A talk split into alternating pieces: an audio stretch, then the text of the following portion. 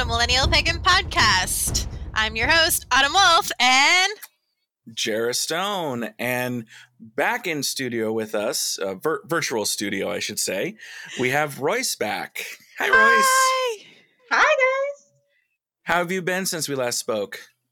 Uh, I've been really good, actually. I feel like I'm finally adjusting to this craziness where I definitely did not feel adjusted before. Yeah, it's definitely uh it's it's different. It's a lot different from the from our what we perceive as normal. Right. Right. Yeah. Well, Royce was on our first actual webcast where me and Jara were in the same room together, and now we're not. So this is even more interesting. And now I get to see your beautiful face while we talk. Yay. So we're actually going to have a pretty interesting two part or two chopped episode where we're going to talk about a movie that all three of us watched because Royce recommended it and it's so amazing. And then we're going to talk about kind of a more um, deeper conversation about um, how to be a good ally for our friends of color in the pagan community and outside of the pagan community.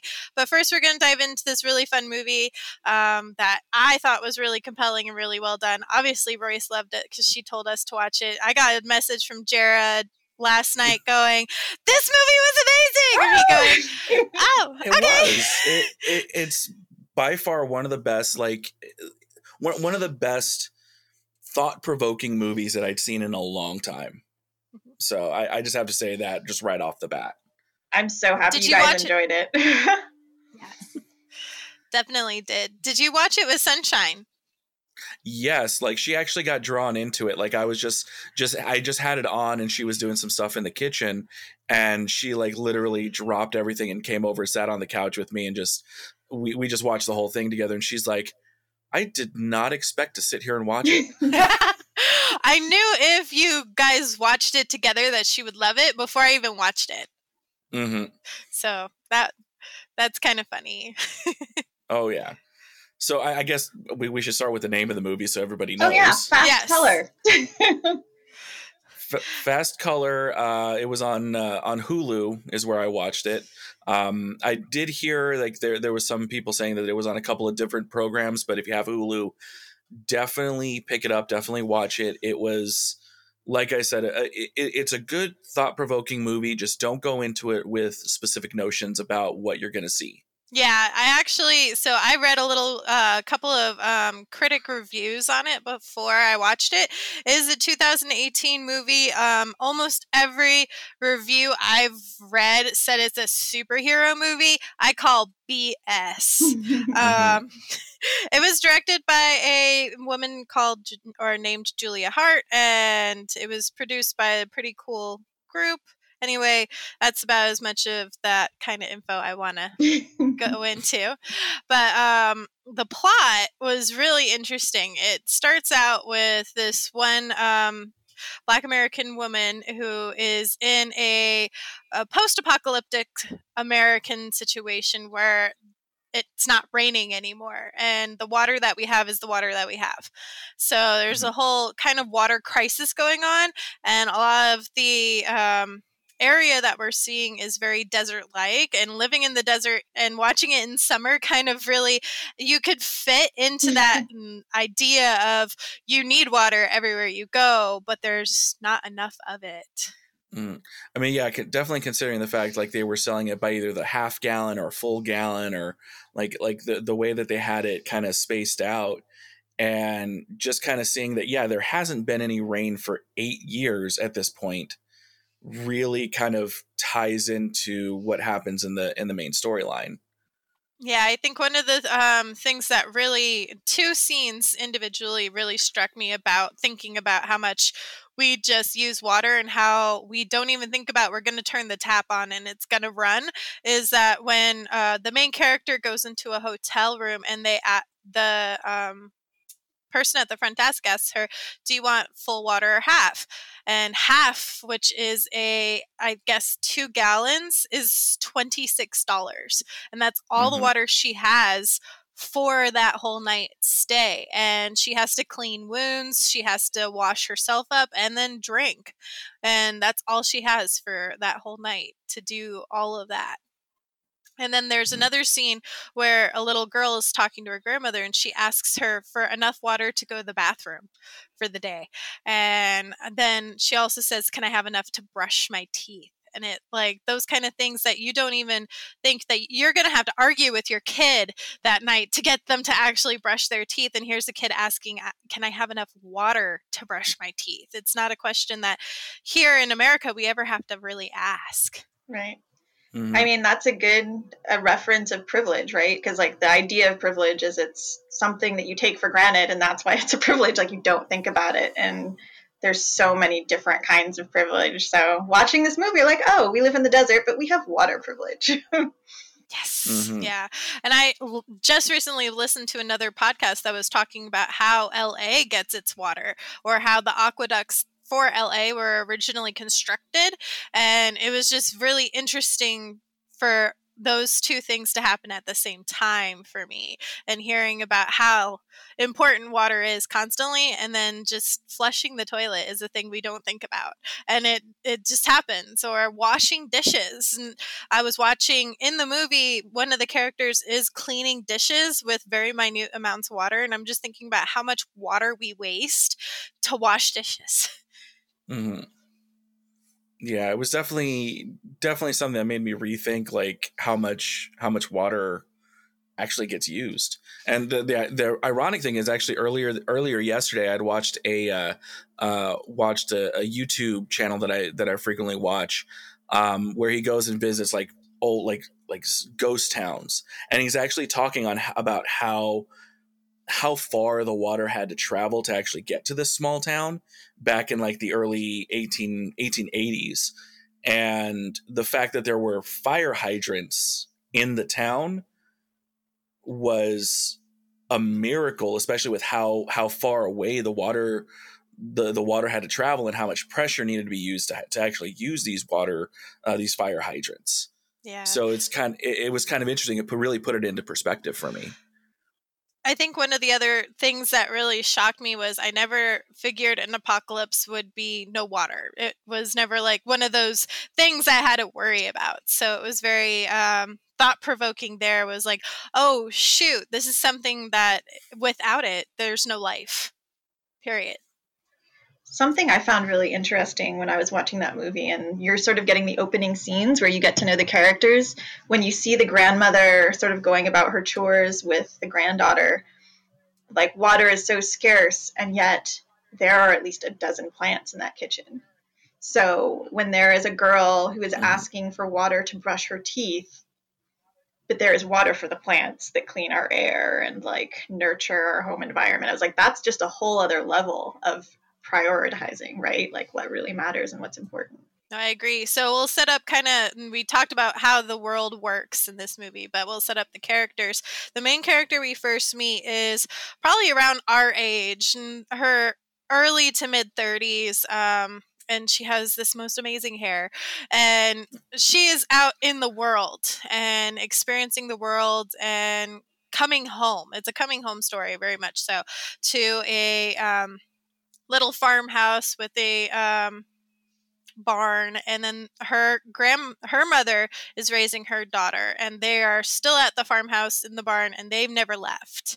So they're kind of isolated she's kind of gone and experienced the world and we learn that all three of them have supernatural abilities which is why we're talking about this and um I've seen very few, but some people reference this movie as, uh, and specifically Alicia, that it is so great because it's one of those very few movies that talk about um, black magic or black woman magic and that power behind it.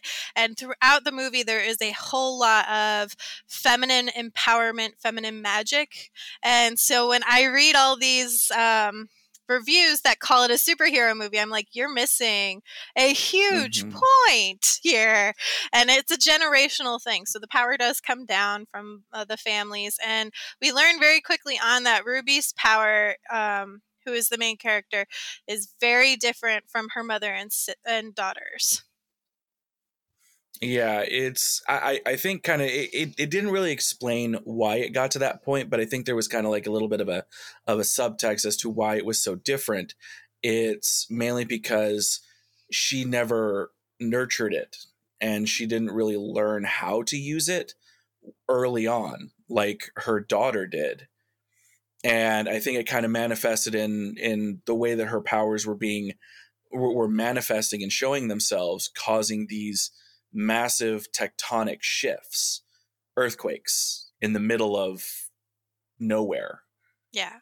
And in a water deprived society, having tectonic plates shift might possibly mean aqueduct access that never happened before. So that was kind of something I was thinking about. Um, obviously, in almost any superhero or secret power um, plot, you have the fear of being found. And as Ruby is out in the world and she's she can't control this happening. She's having seizures and that's how the earthquakes are happening. And so somehow her powers are connecting to the earth while she's having these seizures and while she shakes, the earth shakes. And so that's kind of something that catches eyes. Mhm. And um, one of the major plot points is that there's scientists following her, trying to get to her, trying to figure out how she's doing it, why she's doing it, and whether she can help. Now, they never mention that why they're actually trying to get her, other than to study her. But I think anybody with like understanding of how tectonic plates and water works, you could kind of figure out that maybe they're hoping to get to aqueducts under the under the ground. So I don't know. That's just my take on is why they would be so enamored in getting her other than especially since a lot of um, the movie follows not only is there no water there's limited resources because there's no water so you go in grocery stores and there's the shelves are decimated and i mean decimated compared to even what we're seeing here and um, like other things clothing in um, glassware, things like that are just minimized because if it breaks, you really don't have the resources to fix it. So, um, have you guys watched American Horror Story, Coven? Yes. Yes. Okay, so you know, you know how uh, Cordelia is supposed, you know, like she is supposed to be the next um, Prime or whatever they call it, Supreme. Mhm. Um, Mhm. And I got the impression that her mother was purposefully stifling her and preventing her from rising to power. And I don't know if you guys got that from that at all.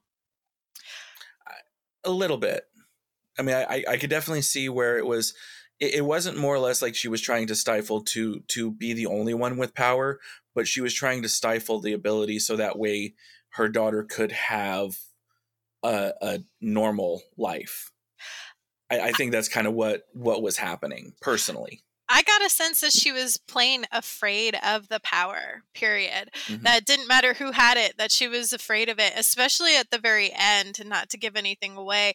But um, she was afraid of her own power. She was very afraid of Ruby's because it was different, and I would almost say stronger in a sense. And then um, she was obviously afraid of her granddaughters, but not to the same extent because I felt like um, the granddaughter didn't reach potential yet possibly because of Mhm. youth or possibly because of training i don't know Oh, okay. there was also a whole lot of self-confident confidence issues with Lila Right. So I was talking about I was talking about Coven as far as Cordelia and her Oh, yeah. mom. So, Oh, but as far as like fa- and the reason I I said that is because I saw Cordelia's Sorry. mom as sort of a very malevolent, controlling force, whereas in Fast Mhm. Color I saw the mother as definitely not malevolent, but absolutely afraid because I do think that there's a moment where she talks about her daughter's power and she's saying like you know i saw i saw you do things that i'd never seen before. So i t- for me my inference was that the mother was afraid of her daughter's power and the daughter picked up on that and was like okay this is bad. I need to not you know like it, it was like her she was being blocked or something and that that what was cause that's what was causing the problems and the grandmother and the daughter maybe didn't have that problem because the daughter was manifesting in ways that the grandmother expected and it hadn't gotten to an unpredictable point yet but I can see that that is definitely what I mean. I I might be projecting, so I'll put that out there because I was watching this movie, and even though like I'm adopted, my my parents are white, but the dynamic between the grandmother and the mom, I'm like, oh, that is my dynamic with my mother, where like the grandmother would say things and she wasn't trying to hurt her, but the hurt was there. Like they were hurting each other unintentionally just because there was this really uncomfortable aspect to their dynamic. And I was just like, oh God, I oh I know exactly how that feels. Where like I love you and I and you're hurting me and why won't you stop hurting me? And your response is to hurt the person back. I was just i cried through the second half of that movie. I just it mm-hmm. it hit really close to me. Well th- there there was there was that the the scene where after the the mom and the grandmother had a had a fight in the barn the next morning they're pretty much the three generations of women were going into the kitchen just kind of moving around their their everyday life. And it, it's just a one cut scene and there was actually I was reading up on it on IMDb, and the the director actually said that she wanted to she didn't want to cut that up. They were originally intending to like cut it up into different sections, but she wanted to keep it there because every parent has gone through that. Every child has gone through that where you have an argument the night before and you're just going through the motions of the day, not necessarily talking to them, but still in a room with them and she wanted to show that she, she just wanted to show that it was such a horribly beautiful thing. Yeah. It felt very honest and that's part yeah. of what i loved about this movie is like it was very nuanced. I thought i felt like the people who made this movie were geniuses. They kept it low budget. You know there weren't a lot of scenes. It was shot i'm assuming in the middle of nowhere texas. That's where they say it is and whether it was mm-hmm. shot there or not but you know so like they had the barn and the house and that's where most of the action takes place. You know there's a diner and some stuff happens there and there's the there's the downtown area but the sets weren't that expensive you know no. and there there's not a huge amount of cast. The writing was efficient. So there i mean there were just i forget at this point but there were just some things that were in the in the film like really short brief scenes that so efficiently drew character. Like if there was just it was incredibly efficient storytelling. I I really, I'm like, I want a sequel. And Phoenix is like, there's not going to be a sequel because nobody watched this movie. And I'm like, but there should be. there's not going to be a sequel, but there is actually rumor that they're adapting it for television and actually going to be making a series out of it. That would be oh, amazing. that would be good. Yeah. So yeah, that particular scene I read up on too. Um, one thing I like is that it's a, the camera is in the same position the whole entire time, and I wouldn't necessarily say it's like the the discomfort or the um trying to reacclimate yourself with family members after a fight.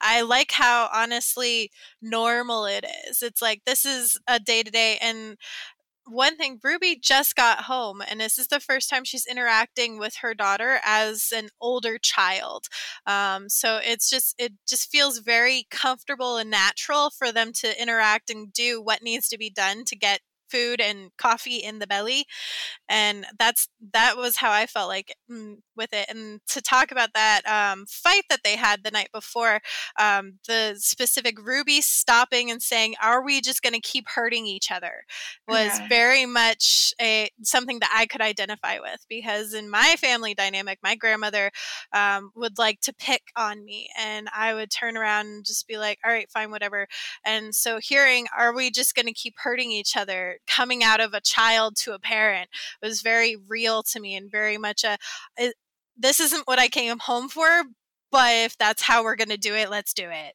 Yeah.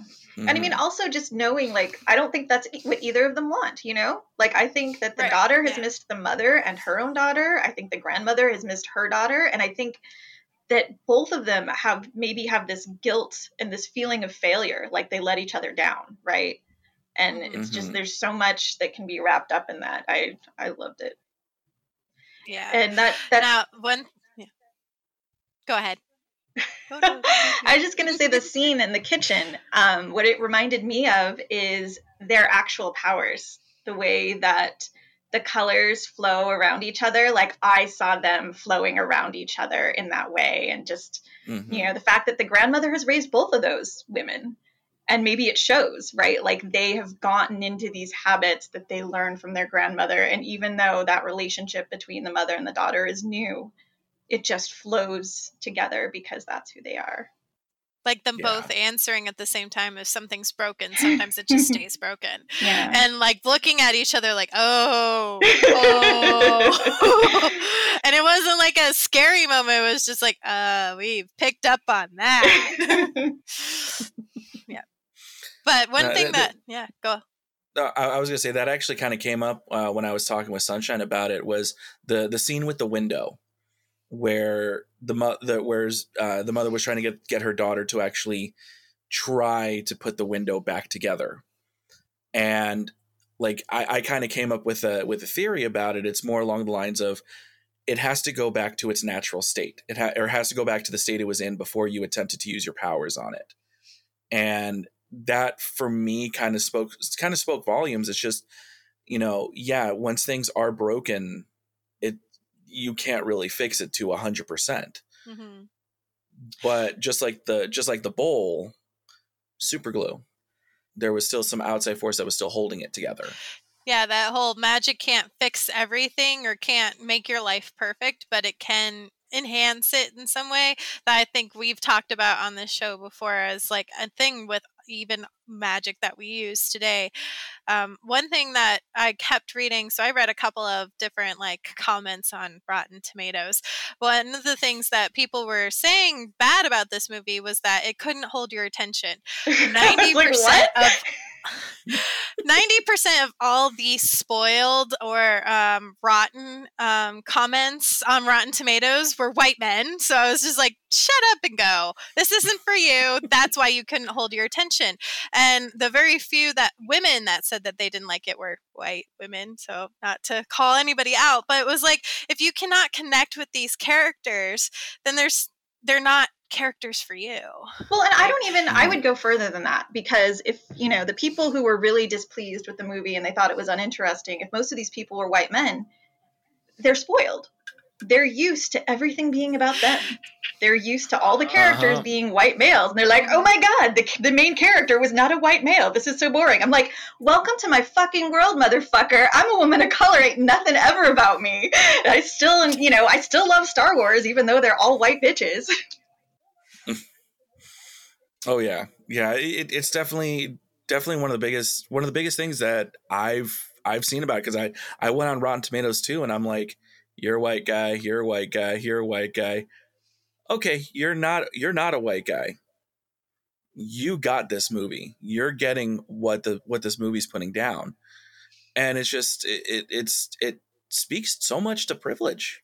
Yeah. it does And I also think it speaks to how Hollywood has trained us to be entertained. This movie wasn't Mhm. necessarily something that was supposed to be riveting and keep you entertained. It was real life with a splash of the supernatural. And uh, if you're listening to this podcast and that's not your life, um, hi, uh, therapy welcome to that's- the weird that's our that's our experience so i think that's why we could connect with this but it wasn't necessarily supposed to be a riveting superhero film so when i'm reading all of these descriptors calling it superhero i'm like you're failing the movie you're not doing it justice by calling it a superhero movie You know what? I don't. I never thought you're- about that at all, but I think that it's a really good point. hmm Yeah, because it even it even calls it out in the movie itself. You know, where where she says we're we're not superheroes. You know, we're we're not going to use this power to go out and and and become superheroes. It's something that they're trying to trying to stifle and trying to keep on the low. Yeah, and, and specifically saying we're just trying to survive, I think that that not only really defines what their situation currently is. Anybody in that situation of um, no water, trying to keep themselves to themselves, is going to say we're just trying to survive. But at the same time, I think that works in the real world for anybody who defines themselves a witch or a pagan. We're just trying to get by here. I think um, one of the interesting things about the grandmother and the mother and the daughter, like I maybe a few years ago, I learned that like, oh well, if you think about it, every woman is born with every egg she will ever have. So if that's true, that means your body didn't make that. Your mom's body made that. And when you talk about things like skipping a generation, I'm like, oh, so yes, like you you gestate your baby and you give birth to your baby, but that genetic material is your mom's, it's not yours. So that could really explain why things skip a generation. So if the if the granddaughter her magic and the way she experiences magic is a little more like the grandmother, that kind of makes sense because the grandmother made the genetic material that made, you know, at least 50% of that baby. And so if they both have maybe this traditional or just more standard way of viewing their magic and their powers, they're like, oh, well, this is just how it works and these are the rules. And it feels to me like part of the daughter's problem was that she was like, oh, well, let's just see what we can do. Like she was rebellious. She's like, well, grandma says that's the rule, but maybe it's not the rule. She's like, maybe we can do this. I loved that, that she was just like, just because that's always been the rule doesn't mean that that's true. Like we have to find the new limit and find the new new subtext to mm-hmm. what we're mm-hmm. a- capable of and um, i appreciated the mitochondrial conversation there where all D- women's dna can connect uh, back um, and just any scene where all three of them are standing in a row i don't care where they're standing i just maiden mother crone was screaming in my head the whole movie was this is a movie of maiden mother crone and this is a different way and this is the way that it, it's just very open eye opening because when you say maiden mother crone to a traditional wiccan they're gonna think celtic or Roman ideals of what that is. And having that um, not be the case in this movie and still being able to connect Maiden Mother Crone in that situation to me was just very powerful and overwhelming almost. Now, one thing, one thing I want to I want to talk about. So the little girl, how, how old was she, how old was she? I mean, I how think she, was, she was like eight or something. I honestly don't remember. But, but about eight, about eight, eight ten, eight, eight, yeah, yeah. So, somewhere in there. She fixed a truck by by herself. That's what she happens when you don't have truck. the internet, you guys. If you don't have the Netflix and you don't have the internet, then you make your own fun. So you just you fix yeah. a truck. A thirteen-year-old in the '80s fixed a transformer. Okay, right. My, without the internet, kids could do anything. No, I, I, it, it just kind of it just kind of goes to show that you know the just how much we rely on internet, computers, television, screens, screens, screens. What things are we missing out on? You know, being stuck behind these screens. You know, if if I mean they're they're showing yeah, an eight nine year old can fix a truck what can we do without that thing in our hands? Yeah, and one of my favorite um, scenes is when she's meditating. Um, Ruby, the main character, is meditating. She's trying to figure out how to um, fix her powers because the tectonic plate things happened after she was incapable of doing the things that were normal for their generational power. And she's sitting there, she's holding this bowl that at one point she broke, and her daughter actually gave her a really clever idea. Instead of trying to connect with it, just try to remember it. And then you see like this swirling happening up in the sky and things happening in the sky that she's completely unaware of.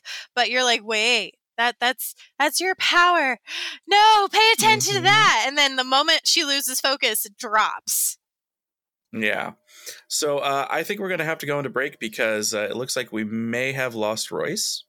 Okay. But yeah, uh, yeah so we're we're going to take the opportunity. We're going to take a break, and we will be right back. Yeah. Millennial Pagan Podcast is exclusively supported by Patreon. Listeners like you can gain great benefits from your favorite show, such as at $1 a month, you get a personalized shout out at the end of the next full length episode. At $5 a month, you receive a thank you card in the mail with a Millennial Pagan Podcast button and sticker enclosed. Additionally, $5 a month supporters have access to our monthly 30 minute minisodes.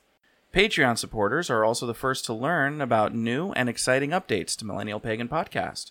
More benefits and exclusive content to come. Welcome back to Millennial Pagan Podcast. We had some technical difficulties and we were just ready to get more coffee. So we are going to finish up our conversation about Fast Colors, the movie, and then kind of move on um, to talking a little bit about how to be a better ally for your friends of color. Yeah. Uh, so one thing I do want to point out, just really quick. Uh, so Julia Hart, uh, one of the writers and the director for this movie, uh, she did another movie that actually just came out uh, earlier this year called Stargirl. Um, it was a, a, Disney Plus movie. So uh, if so, it's kind of kind of similar because I actually got I actually was able to watch that. Very similar in direction style. So if you guys liked the movie Stargirl, definitely check out Fast Color, uh, especially those of you that are in our witchy community, uh, because you're definitely going to get a kick out of it. You just did a lot of homework. I'm, I'm wow. Well, I, I IMDb, gotta love it. okay, fine. but uh, I, I will say this: the uh, the way that they kind of portrayed the uh, the colors in the movie I see that sometimes. yeah. Yeah, that was interesting. Um, I don't necessarily see it like the swirls or the um, the stuff that floats in the air kind of way.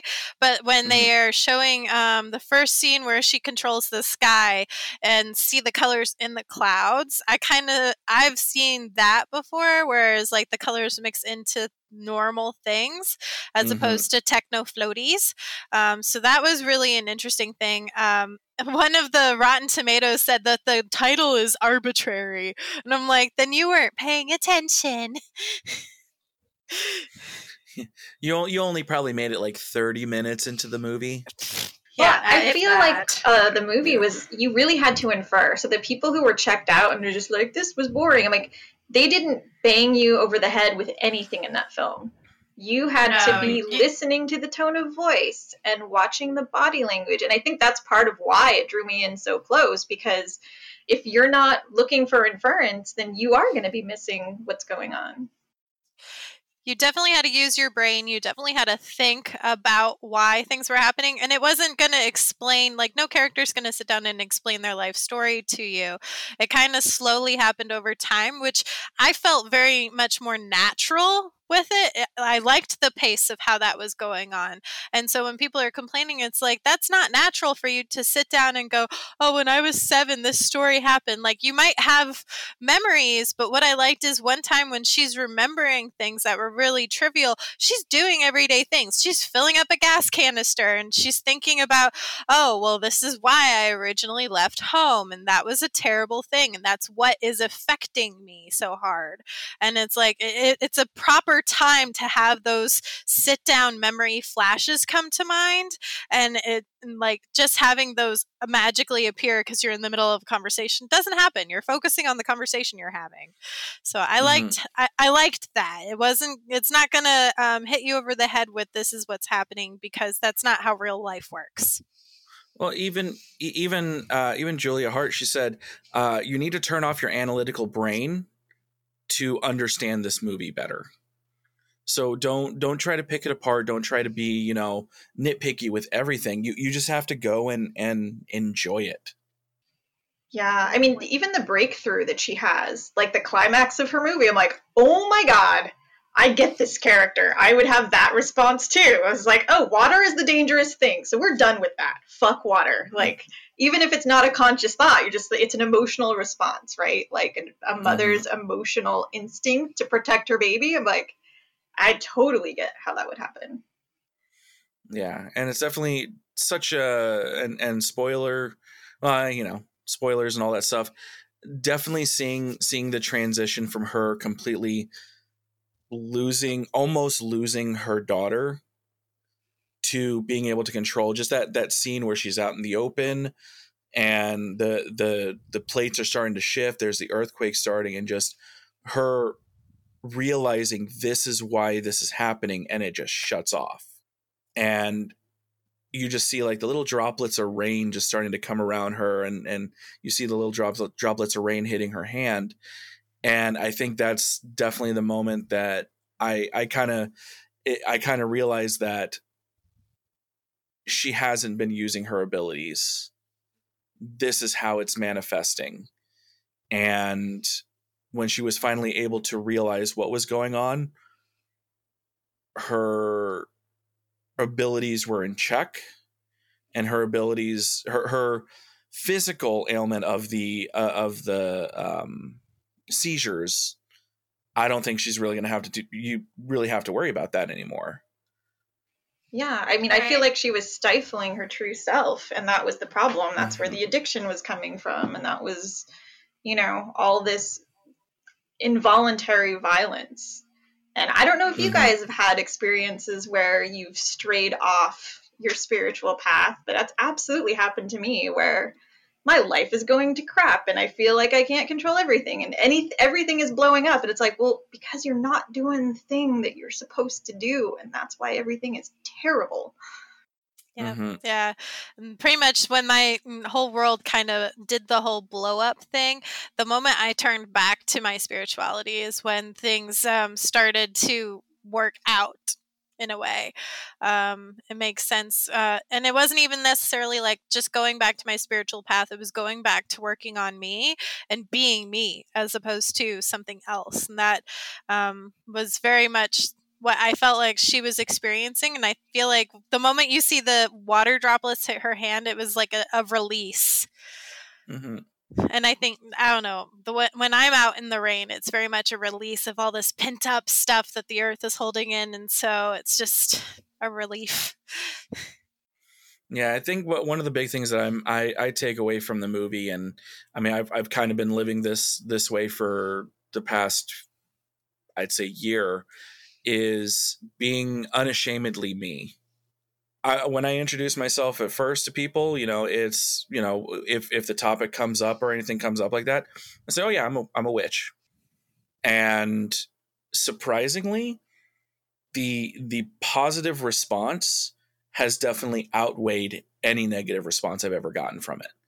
So it's literally just to be unashamedly yourself. At least that's that's what I'm taking away from it. Yeah, no, I completely agree. And there's so many layers of that family hiding. You know, like Mhm. if you go up to the first generation, that was an interracial couple. and Mhm. um you know, the parent her parents weren't living together. And what I got from it was not because they didn't love each other, but his way of protect protecting the love of his life and his daughter and his granddaughter was to be in town with his ear to the ground making sure they were safe just all the time and like that Mhm. i saw that as his sacrifice is like this is what i'm doing I felt he, like he that- gave up. Yeah. Yeah, he, he he gave up his auto shop to become a sheriff. I thought that was like the biggest sacrifice that one could give for his family. Uh, when he described that and said, I'm a sheriff to protect your mother and you because then I can pay attention who's coming and going. And I felt like that was the most loving act he could have done. which kind of kind of leads into what we're talking about now allyship you know he you know it, it, it wasn't just for the fact that you know yeah the the mother of his child was black. No it was the mother of his child was in danger. And he really he stood up for what what he believed and he gave up something that was so near and dear to him to be able to be that ally. And I, one of the things i love about the metaphor of magic and you know having these abilities and talking about you know people of color and minorities of any kind is just like it's dangerous just to be who you are it's dangerous to exist and that's true to some degree for everybody right like when you talk Mhm. about intersectionality it would be great if there were only one group of people that were oppressed but unfortunately that's not the case right like there's so Right. many different ways that people oppress each other and yeah it's it, it it's it is heartbreaking but it's one of those big things that I, I kind of i mean i've i've seen it from the beginning and i've at least to to what i've held held true to my entire life is you know no matter who you know no matter who's hurting i'm going to be there for them.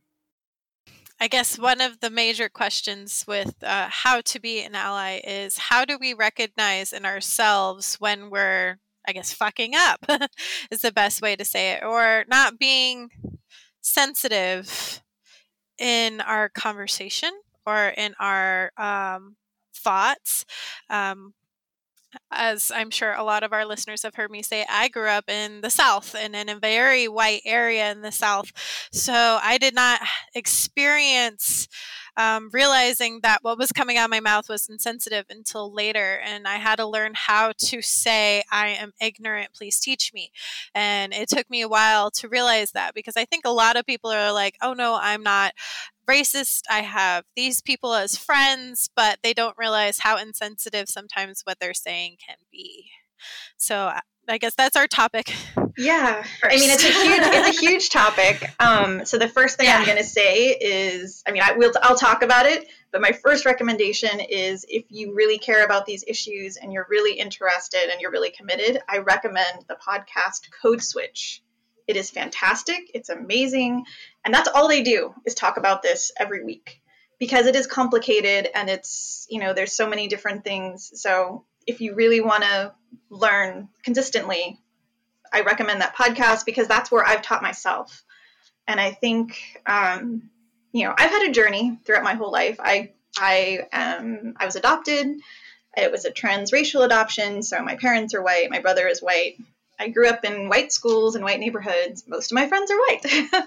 so, you know, I think for me the easiest thing to do is recognize what's going on learn how to recognize in myself because I think for most of my life, I tried to help other people along their path and say, hey, this is what's going on.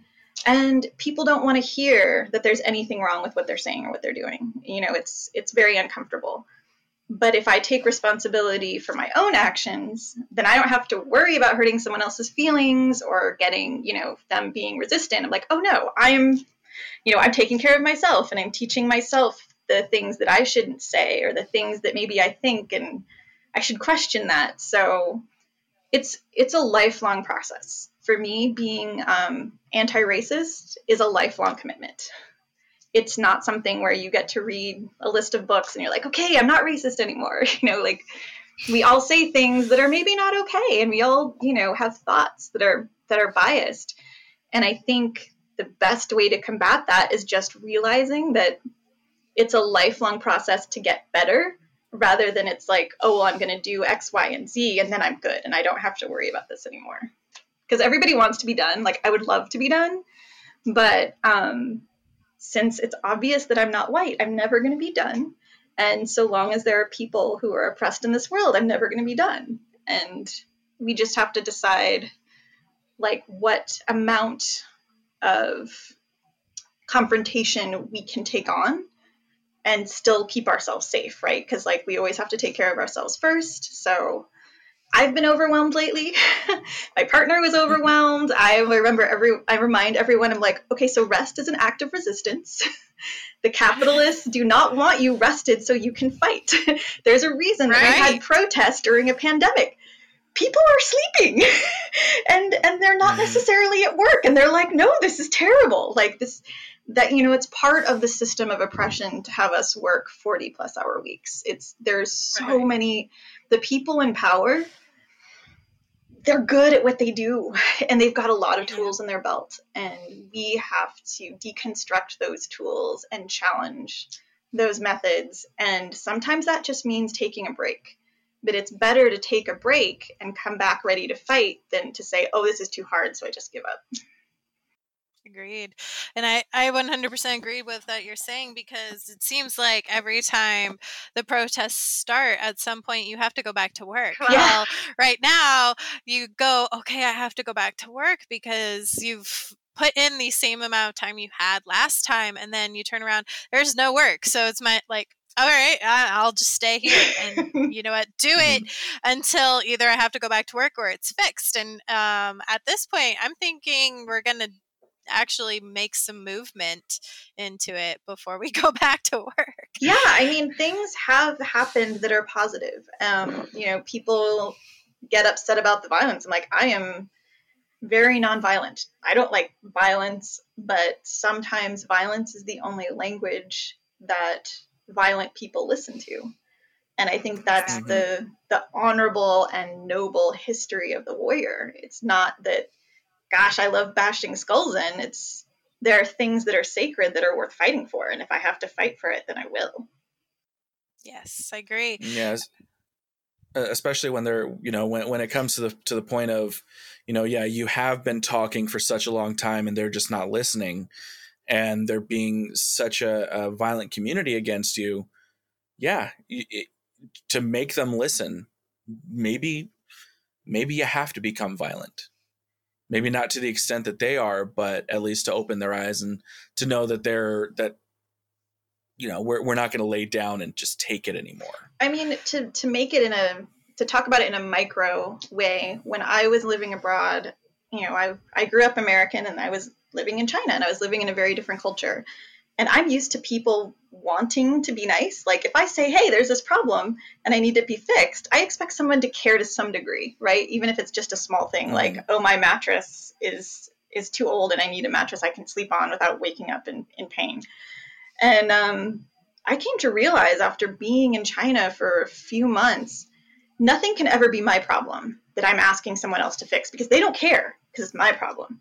I had to make it their problem. And I'm absolutely, it's actually a quote from uh, N.K. Jemisin's book, uh, The City We Became. But like, there's nothing true, there's nothing that's true in one place that's completely untrue in another. They're just, we hold different things up. Um, we value some things more than others. So even though it's true in China, that's still true here, right? Like, if you have a problem and you're saying, hey, you're killing me and I hate that you're killing me. And they're just like, yeah, yeah, yeah, go back to work. And I'm like, hmm, okay. So this is my problem. You don't care. So I need to make it your problem. You know, like when you're trying to get movement on something and the people that you need to be your allies and work with you to change things can easily brush you off, you need to get to a point where they realize it is also their problem. And that's not always cute. Mm-hmm. Oh yeah. No, it's not. Yeah, and I think that's a major problem with um, the privilege problem is that white people don't notice that uh, that as a problem for society don't notice that oppression of minorities is a um, problem that is affecting them. It's also a problem with the patriarchy like men men who are benefiting don't realize that they're not and therefore are trying to say but no your life also sucks because of this and this is why and they're like no i'm the best i'm on top and it's like I understand that capitalism has taught you you need scapegoats, but at the same time, it made you a scapegoat. Right. Do you guys uh do you guys watch um The Handmaid's Tale? I don't. I haven't. It yet. is amazing. It is an excellent lesson on oppression because there is this idea that like well you definitely don't want to be a handmaid because those are the lowest and above them are the Marthas, who are basically the maids. So they do the cooking and the cleaning and that sort of thing. And if you're a woman, then you definitely want to be a wife because you have the highest amount of status and the highest amount of power. But you're still not allowed to read. You're still not allowed to write. You're still not allowed to have your own job or your own life. So, what I mean, there's three seasons of that show so far. And what I love is like each season you sort of see more deeply how corrupt these systems of power are. So you start out and you're like, oh my God, the poor handmaids, they're treated so terribly, and this is bad for the handmaids. And then you're like, oh, but this actually kind of sucks for the dudes too. So like even though the men are in power, they may not get to choose their own partner. They're they're being forced to have sex with somebody that they're not choosing. Like the men are also suffering even though they're on the top of this scheme. And the wives, like you know, at this point in the show, spoiler, like if somebody's mutilated, there's one character who's mutilated. She's not a handmaid, she's a wife. You know, because she she thinks that she's in this position of more power than the other women in her society, but these terrible rules still apply to her. So everyone's suffering under this under this world. The men are unhappy, the women are unhappy, all through the ranks. But it's like the higher you are on this system of oppression, the easier it is for you to ignore your own oppression. And I think that that's a really important point because I absolutely believe that applies to our world. You know, like toxic masculinity sucks. It sucks for women, it sucks for the dudes. Like everyone should wear what they want to wear and feel awesome, and everyone should do what they want to do and enjoy it if they're not hurting somebody else. Like there's, we are all enslaved in different ways to different degrees. And the more we're critical of the whole system, the easier it is to see how this hurts us too and also the people who are hurting more. I um, love the memes that are going around about de um, defunding the police, and then them turning around going, "We've been doing this to our educational system for years," and I'm like, and if we flip it backwards, we wouldn't have as much of a problem. If we were capable of fairly educating everyone or giving them the education uh, supplies options that everyone needs, it would minimize the problem. And I know that there's a whole lot wrong and problems with what I just said. As somebody who has a learning disability, I understand I cannot be taught the same way as everyone else. And as somebody who went to a state that has absolute shitty education, but went in a county with the best education, I went to college noticing how that changed and then noticing where in my state those changes were. So I, I know a lot of what I'm saying has problems, but if we were put more money in education, if we took that money away and put it in education, I think it would help to a larger degree than most people are um, giving it credit. Right. Well, I mean, right now our state capital in Arizona is Phoenix. Do you know how much of this Phoenix city budget goes to the police? A lot. A stupid amount. It's 50%. 50% mm-hmm. of Phoenix's budget goes to the police. I'm like, what if 50% of Phoenix's budget went to education? What would our community look like if that were true? I would love to see We definitely, we definitely wouldn't be 48th in education Right? anymore. right? So Sorry, yeah, I mean, 49, the, the that defund of the police is all about like, you know, if we're sending police in to do things that they're not trained or equipped to do, like respond to people who are, you know, having a mental illness episode or people who are a neurotypical, you know, there's so many there are so many conflicts that can happen in society that are not going to be improved with a gun. and Right, right. we have, I mean, I I've known so many social workers who burnt out in the first five years, and teachers are similar. It's like, okay, you have these people doing jobs that they can't even keep doing because the work is so overwhelming and the pay is so dismal. Like, if we just Mhm. funded the people who do these social services, then the police could focus on the things we actually need them for. And we could have less violence and less conflict, and we just have stronger communities.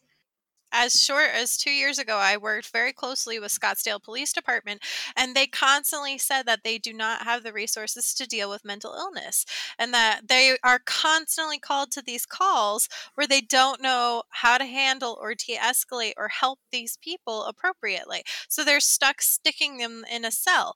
And it that helps some people, but if you look at one of the things that I always credit is at the very least with a homeless person when they are arrested, then they get food and shelter for at very least a day. But if you look at our homeless population in America is over what 80 something percent mentally ill that's why they're in their situations that they're in why they cannot get a job or choose not to have a normal job normal life per se and then our response is to call the police when they're in places that we consider they're not supposed to be. And it's a positive because that's the only time that they're going to get food, water, and the ability to shower, air conditioner, maybe even a checkup.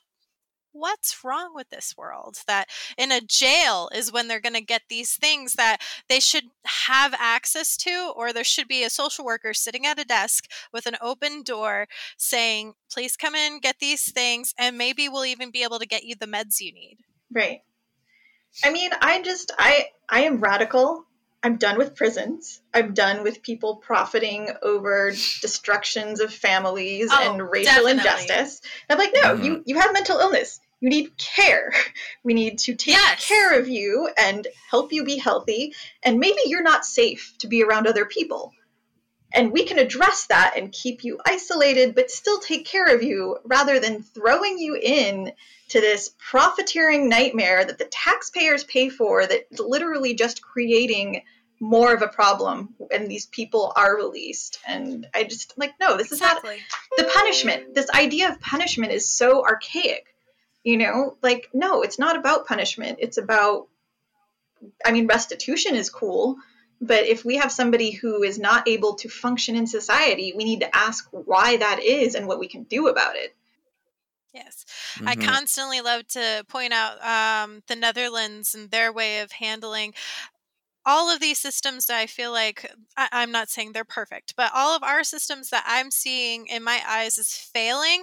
They have made to an extent where their recidivism rate is so low, their education rate is so high, and then their mm, actual markets are work are still holding themselves up in this pandemic. So it's like, all right, well, all of these systems we're pointing out in our country as problematic. Why aren't we trying to model ourselves up against what they're doing? Because people are afraid of socialism. Well, it's it's worse than that. So it's yes, a, it's course. an it's an us versus them problem, right? So mm-hmm. mm-hmm. if you're American, it's really important to see like, well, I'm American and everybody who is living in America is, is American, right? Like they are we are sharing the space together whether they have official citizenship or not, we are living here together and our actions affect each other. And if we do good by ourselves and others, then we're all going to benefit and we lack that in this country because we do have such a heterogeneous population. So you look at places like, you know, the Netherlands and these Scandinavian countries, they see each other as part of their own in group. So they're like, well, yes, of course, we want to take care of our own community because they see each other as their own community. But we have a lot of people in this country who are like, well, there's my group, and then there's those people over there, and those people are lazy, and those people are addicts, and those people are bad. And I don't want to help them. I only want to help my own group. And I think that that's mm-hmm. really what we're struggling with. The criminalization of uh, illness is very problematic that um, especially with drug uh, illness and drug addiction. We're not looking at it as an illness, we're looking at it as a uh, criminal act because it is criminalized. And uh, I have so much angst and anger with that. And, um, I, I, have a lot of I butt heads a lot with people who um, I went to school with because of my feelings on these situations that we're, we're criminalizing life and our response to life being shitty. Yeah. I mean, poverty is the enemy. And if we could accept that poverty is the enemy, then maybe we could move forward. Yes. Yeah, we need we need to wage war on poverty, not poor yeah. people. Yeah. Yeah and we should wage war on healthcare and, and reforming and giving people better healthcare, not just like n- normal, but mental health care. Our system, as I'm sure anybody who's actually listening, is so broken in just plain old how do you sit down in front of a doctor? I keep reading this um, one post of somebody who found a lump in her breast while she was working in Iceland and how she was cared for there versus how she was cared for back home. And like just saying, well, do I need a referral? And everyone looking at her like, what? What? What? No, no, just come for a visit. You found a thing.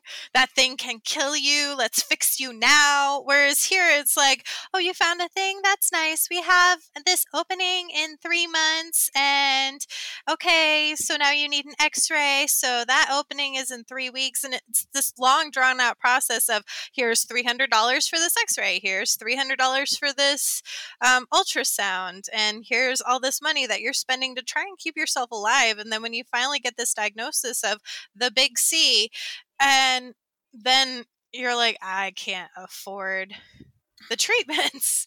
It's ridiculous. I've heard all this reporting on healthcare with the coronavirus and how it's affecting hospitals and that they're struggling with their bottom lines. And they're saying, yeah, you know, hospitals make most of their money on elective surgeries. And I'm like, that's bonkers.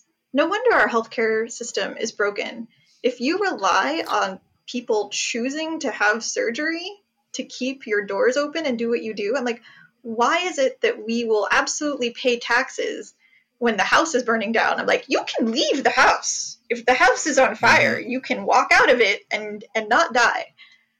But healthcare, you can't leave your own body. I mean, sure, you could astral project, but that's only going to last so long. Like you, like why are you gotta come back?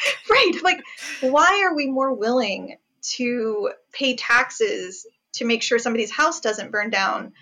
And we're not at all willing to take care of somebody's body which they literally cannot live without. It's it makes no sense to me. You know it's it's kind of funny because i was actually watching like something popped up in my in my youtube yesterday. You you know that show adam ruins everything? Yeah. So an episode popped up where they were talking about healthcare and the hospital system and all that. And it just it kind of is just hysterical that that we're talking about it just because yeah the the, the way that the prices are so overinflated it's not you know and, and the thing is everybody blames you know the the politicians or government or something uh, no it's actually not that. It's the hospitals themselves. They're they're increasing the prices of everything so that that way they can pay off you know pay off the the the the insurance and all that stuff. And if you're stuck without insurance you have to pay these made up prices and these overinflated prices for like for everything. Like it's $37 for a single aspirin you, and, it I mean, takes it, ten dollars to make uh, insulin, and then how much is insulin? Like it's ridiculous. Mm-hmm. I mean, when you have people who yeah. are risking death and actually dying because they're trying to afford their insulin and space it out, it it's really. Have you guys ever watched the show The Resident? Yes. yes. Oh my god, I love that show, but it is not good for me because I watch an episode of that show and I'm just enraged because even though it's fictional, they're absolutely addressing very real life problems in the medical industry and I'm just like everything's oh, yeah. so oh, broken. Yeah. oh, me watching like Law and Order. Yes. Like it's just like why is everything terrible? so kind of going back to our original topic um, what I'm hearing from my friends and from the internet and everywhere is just trying to pick up information and opening yourself up to a world that you didn't grow up with. And that's kind of how I've tried to educate myself. Um, I'm going to use myself as an example because, again, I came from very a very tiny white world and then coming out of it and being surrounded by so much of that hate and racism and that being everything there was no question about it that's how the world works and going but i don't want that for myself how do i fix it? Um, Jared, there was a great episode of Adam Ruins Everything about housing and just realizing that from the beginning of somebody who is not like me, who does not look like me, is born, there's already these systems in place that affect from housing to education to workplace that are we're saying as the greatest country in the world aren't there. But then if you really pay attention they are. And it makes it harder for younger me's argument of, but they never talk to me about these issues and nobody wants to be my friend and help me learn. No, I needed to do that on my own. So that's my mm. statement to anybody who's like, well, I'm not racist, but I can't make friends to learn how to be a better ally. It's like, no, start for yourself, please. Yeah, you know, there's one there's one comment that I heard that I I mean, a lot of this as an adult, like an older adult, I have been processing things that have been hidden within myself for most of my life. And I just the past three years, I'm just like, oh, so this is all this stuff. And I need I need to deal with it now because it's clearly affected me. And just the idea of like whose space you're in, right? So like if you're a white person and you have friends of color, asking the question, are they in my space or am I in theirs? And like, I can guarantee you that most white people with friends who are not white are still in white spaces, right? So, mm-hmm. I mean, that I've really been struggling with the pandemic. I live with amazing people in this house. I adore them. They are all white. and my best friend is my person of color who is in my life. And when we're not in a pandemic, every week I would just have a day where I got to spend with her and we would hang out and we would watch TV or I would go with her on errands. Like we would just physically spend time together so we can um, mm-hmm. just have that connection. And with the pandemic, you know, she has three young children, two of whom are at risk. I haven't seen her in months. and I realized there was a moment where I realized, oh, that's part of the problem. Like, why am I so upset? What's wrong with me? Why am I so emotional? Like, I've I've only been in white spaces. I'm I don't have my space where I get to be a person of color and I get to share that with somebody and I can complain and whine and groan and and be myself in that way and I don't have to worry about making someone else uncomfortable.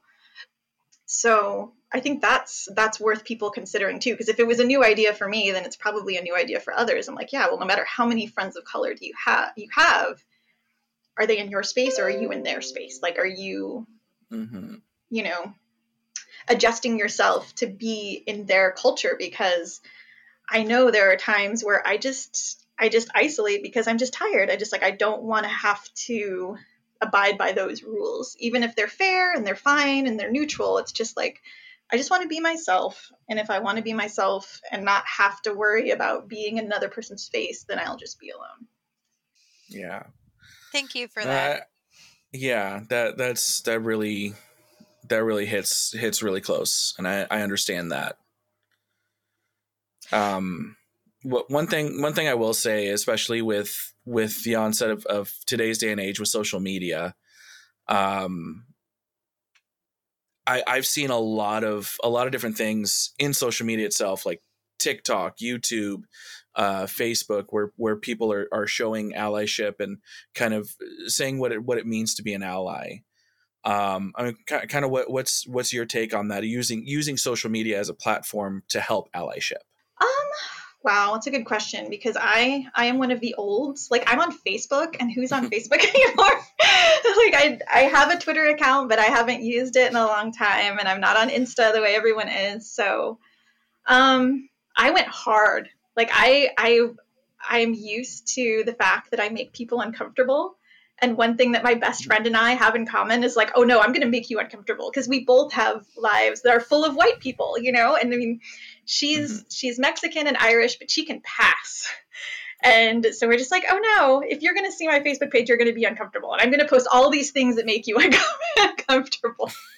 so, um, as an ally, okay, my number one tip do not post violence against people of color because sometimes um, I know that there were videos that were shared around the internet that spurred things getting moving so that maybe people were um, arrested and charged on the violence that they committed against people of color. And I'm glad that that's a possibility. But for you and I and most people, we're usually seeing those photos or whatever after that has already happened. So um, you might be sharing a photo of somebody kneeling on somebody's neck because you want to show how appalling it is and, oh, this is so wrong. But that could be triggering for a person of color. And even if it's not a person of color seeing it, you are normalizing violence against a person of color just by posting that photo in your feed. So while I do realize that most people are well intentioned when they share videos and they share images, my number one tip is do not post images of violence against people of color. okay. I mean, what did you what did what are your guys' take? Because we're talking about my opinions, but I mean, what do you what do you think has been useful for you and you know that you've seen that really helped?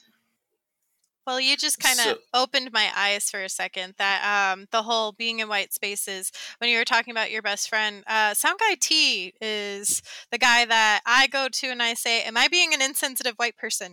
and he'll help me go through that because I'm not perfect. I'm never going to say I'm perfect. I'm still working on this shit, and I know I'm shitty at it. Um, and that's why I'm highlighting where I came from because I know I have a whole avenue of places I need to work on. Um, and so when you were talking, I realized one of the things that I want to be is that space where you can come to me as your most open and possible self and be who you are whether that is a person of color or another white person and and talk to me like how you would. I know that's going to be a hard ask. I know that i have no place to ask but i want to hear those conversations so i can more understand my friends and how they are reacting how they're feeling. Um, i know J- uh, sound guy t and i actually had a big conversation about um, police brutality and police issues issues because as you guys know my degree is in criminology and um, I have a very different take. And throughout this time, I have molded, and I've never wanted anything like this to happen, I um, I'm 100% obvious. Don't have to go down that road. But what I want to do as a person to develop my ability to be an ally is to be that space where you can be yourself. You can talk how you would talk to your friends of color and uh, I don't want to necessarily have to make you preface yourself, um, but also allow me ask those questions of, okay, can can you tell me why this is a problem and why this hurts and what I can do? I, I want to be that that safe space. I guess. Well, I mean, I'm saying. Honestly, Autumn, like I've known you for a while now, and you were one of the first people that I really connected with when I came back to the States.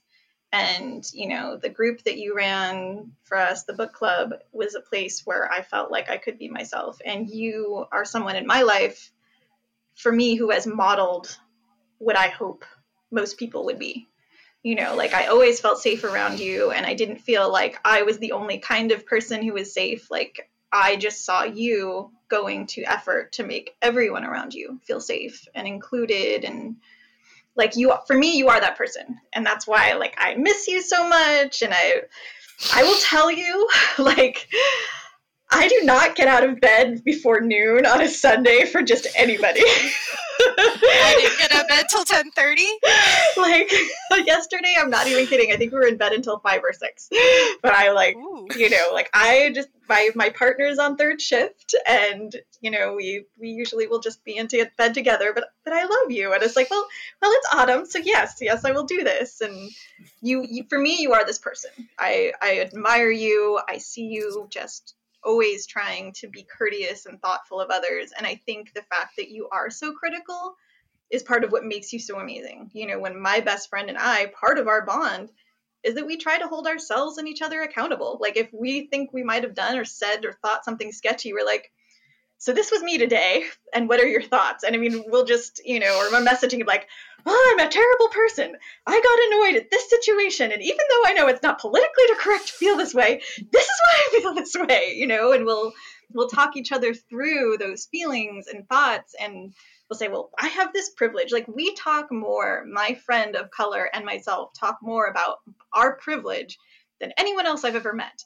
because we are practicing and working on ourselves. I'm like, I have English speaking privilege. I am an English speaking native English speaker, and that's a huge privilege. I up until like the past week, having a US passport was a huge privilege. Now we can't go anywhere, but you know, it was cool.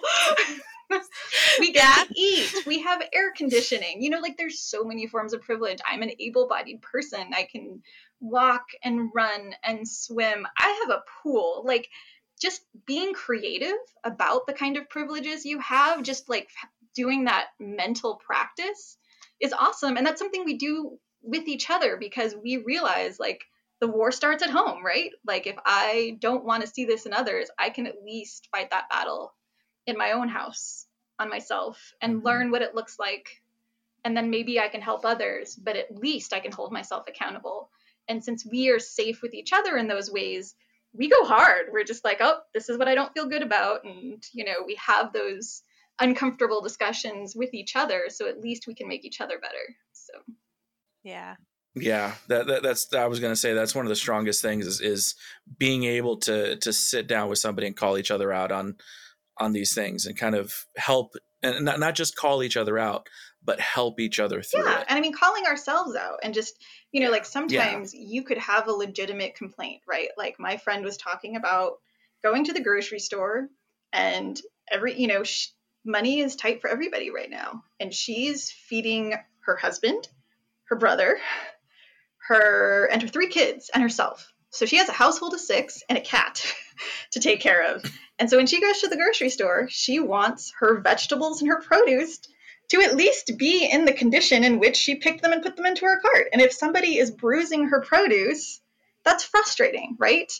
And if the person who's bruising that produce is someone that is not politically correct to be displeased with, that could be a frustrating situation. But it's like, but I understand. You paid money for that. You're feeding that food to your family. Like there's there's an acceptable way to talk about this that isn't, you know, discriminatory. but you can feel Yeah. uncomfortable having those feelings even if you have a completely legitimate thing that is frustrating you and um, i guess those friends are extra valuable if you have people in your life that you do feel safe with that you can be vulnerable in that way and say like i would not have this conversation with anyone else this made me angry and i want to talk about it you know As As privilegey as this story is going to sound, my coworker and I have gone and gotten pedicures with each other a lot. And I frequently have to tell her as we're walking out because she's like, I don't know why it was so expensive. Go back in there and ask what you paid for. And like, constantly I have to tell her, stand your ground, ask what you're paying for it. Then nobody's going to get hurt for printing out an itemized receipt for you. What are what am I paying for? And if they do, then you're not paying for what you're getting. right yeah Mhm. it's it's totally okay to say i'm spending my money on this thing that i want and i want you know like i want to know what what this is about so yeah i don't know What- the courage the courage to be vulnerable with people you trust i Mhm. think that that's an number one tool because a lot of people i think especially i'm assuming especially white people are just like i don't want to be i wouldn't want to be the bad guy you know i don't want anyone to think i'm racist. And it's like well you know everybody's biased. I have biases. I've you know tried to work on myself. There's things i've said in the past. One of the things i you know if i see somebody like i there was a woman in one of my groups where i was just like oh you know this woman she looks asian and she sounds like english is not her first language and i want to ask her where she's from. But that could make her feel other and i don't want to make her feel that way. So even though for me my selfish curiosity and not because i'm trying to say anything mean to her i would like to ask her considering how my expression of my thoughts might make her feel i'm going to get to know her better and if i get to know her better over time i will learn where she is from but i don't have to make her feel like an outsider because i want to immediately satisfy my curiosity right so like that's something that i changed in myself because I get asked like, "Well, where are you from?" And I'm like, "I was born in Jersey," and I know that's not what they're asking me. they're like, "Well, where's your family from?" And I'm like, "My mom grew up in the Bronx, and my dad's from Orange County." And they're still not happy. You know, I'm like, "We can do this as long as you want." I'm 59% Irish. What else would you like to ask me? You know, it's like, just, so yeah, like thinking about the things that other people do to you that you don't like. I think everybody has that, and then thinking about like, well, do I ever do that? like, is there a way that I do that that's maybe a little different that I could change? I think there's a difference with um, being a Karen and being polite about how to deal with these situations. Yeah, there's a spectrum. and that's yeah. And, and a lot of it has to do with tone and with how you come about it. And I love your way of saying, well, get to know the person before you ask these questions. That way they know you're not coming from a place of insensitivity. right. Because I mean, people Mhm. like that, that's the first defense. Like, well, I didn't mean anything by it. I'm like, I know.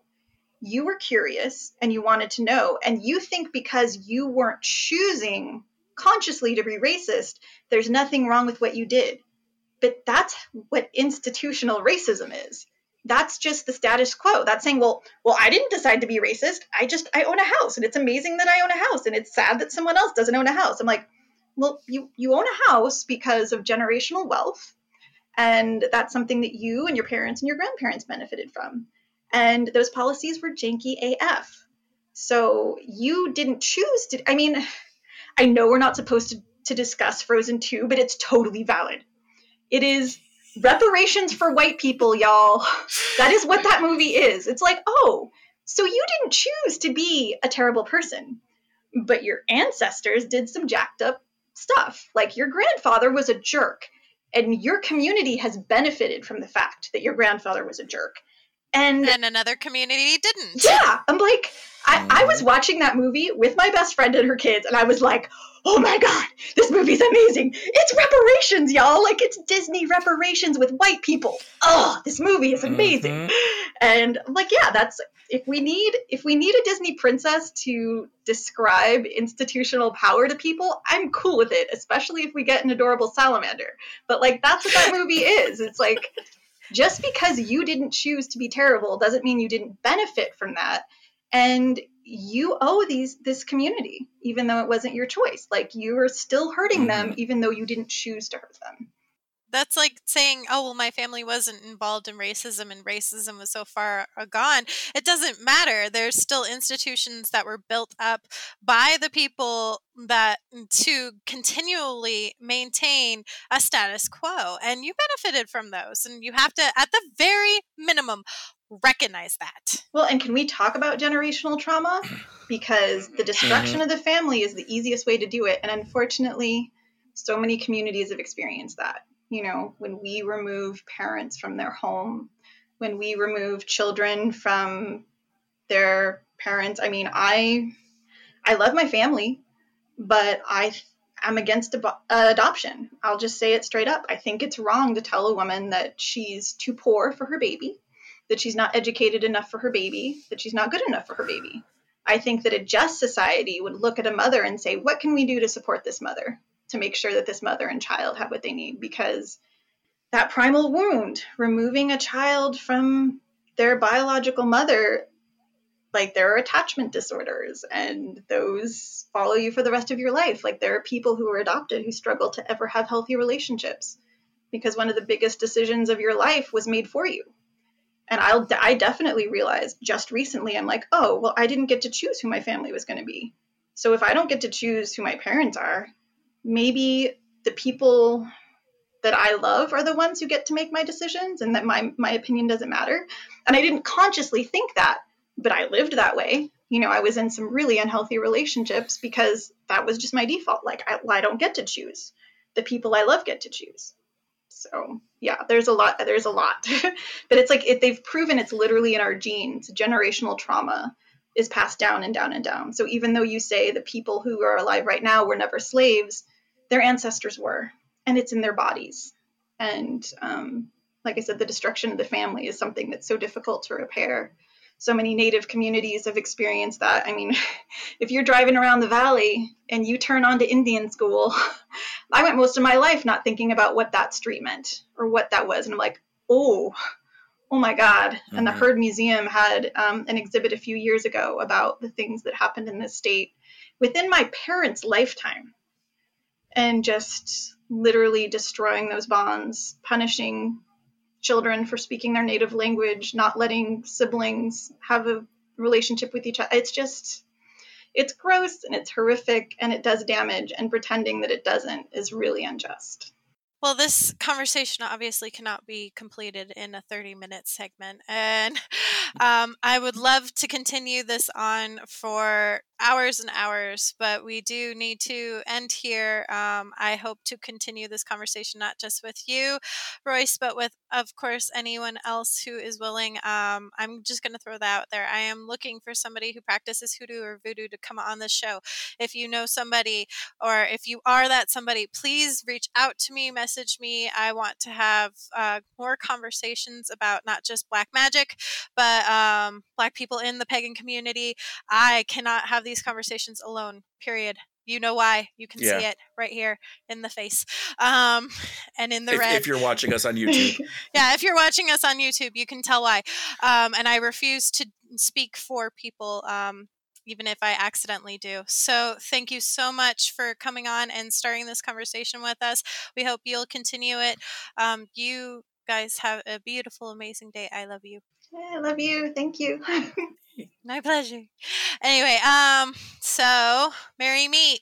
Merry part and, and merry, merry meet, meet again. again.